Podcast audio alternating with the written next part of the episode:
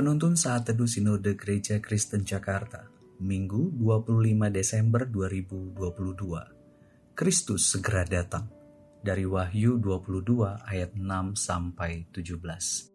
Lalu ia berkata kepadaku, Perkataan-perkataan ini tepat dan benar, dan Tuhan Allah yang memberi roh kepada para nabi telah mengutus malaikatnya untuk menunjukkan kepada hamba-hambanya apa yang harus segera terjadi Sesungguhnya aku datang segera.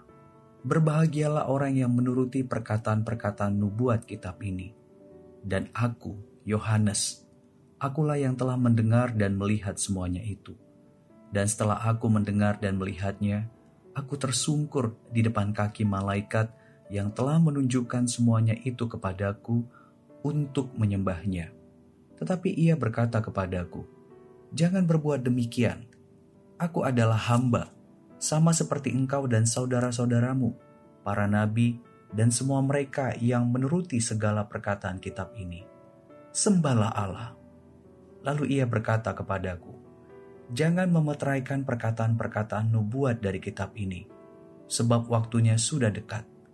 Barang siapa yang berbuat jahat, biarlah ia terus berbuat jahat. Barang siapa yang cemar, biarlah ia terus cemar.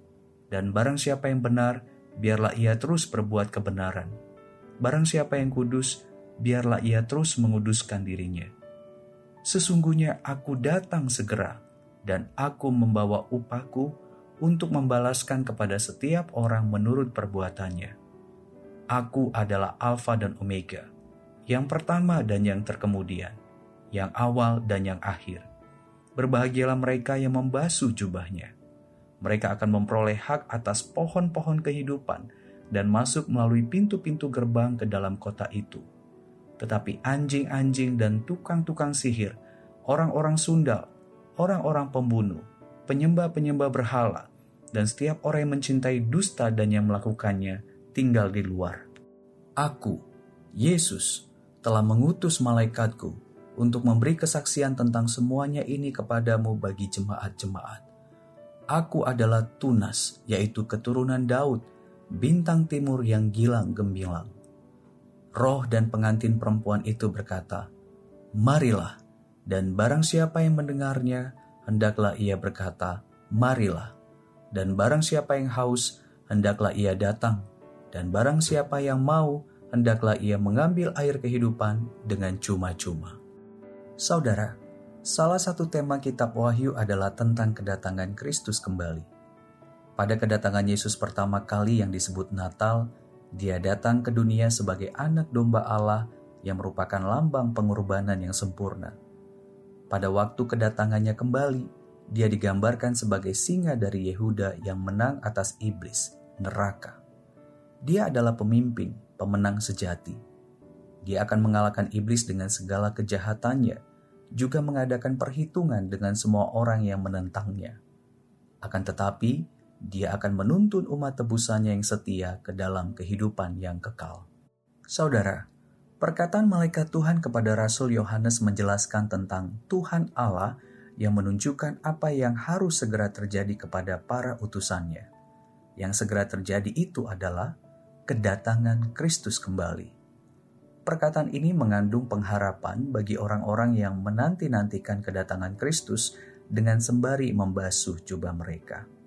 Arti orang-orang yang membasuh jubah di sini adalah mereka yang berupaya menyucikan diri dari cara hidup penuh dosa dengan penyerahan diri di dalam pimpinan Roh Kudus.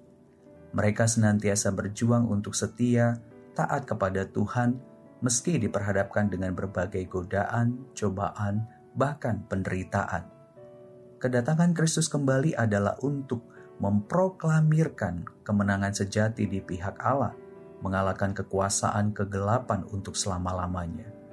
Kedatangan Kristus juga untuk menghakimi orang fasik dan membawa umat tebusannya ke dalam kehidupan yang kekal.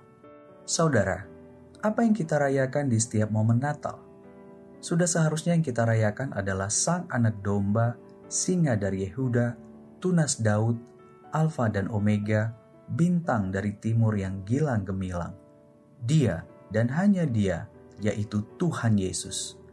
Natal adalah tentang kemuliaan Allah yang dinyatakan melalui kedatangan Kristus ke dalam dunia. Hal ini pun sejajar dengan berita tentang kedatangannya kedua kali. Kedatangan Kristus pertama tidak bisa dipisahkan dengan kedatangannya kembali. Oleh Kristus kita diberikan pengharapan kekal bahwa kelak dalam bumi baru kita akan menikmati makan dari pohon kehidupan karena dosa-dosa kita sudah dihapuskan melalui kematian dan kebangkitannya. Kelak kita pun dibawa ke dalam kehidupan yang kekal oleh Sang Juru Selamat kita. Selamat merayakan Kristus Yesus dari dalam hati yang setia dan taat kepadanya. Berita kedatangan Kristus kembali memberikan pengharapan di balik berbagai tragedi kehidupan. Tuhan Yesus memberkati.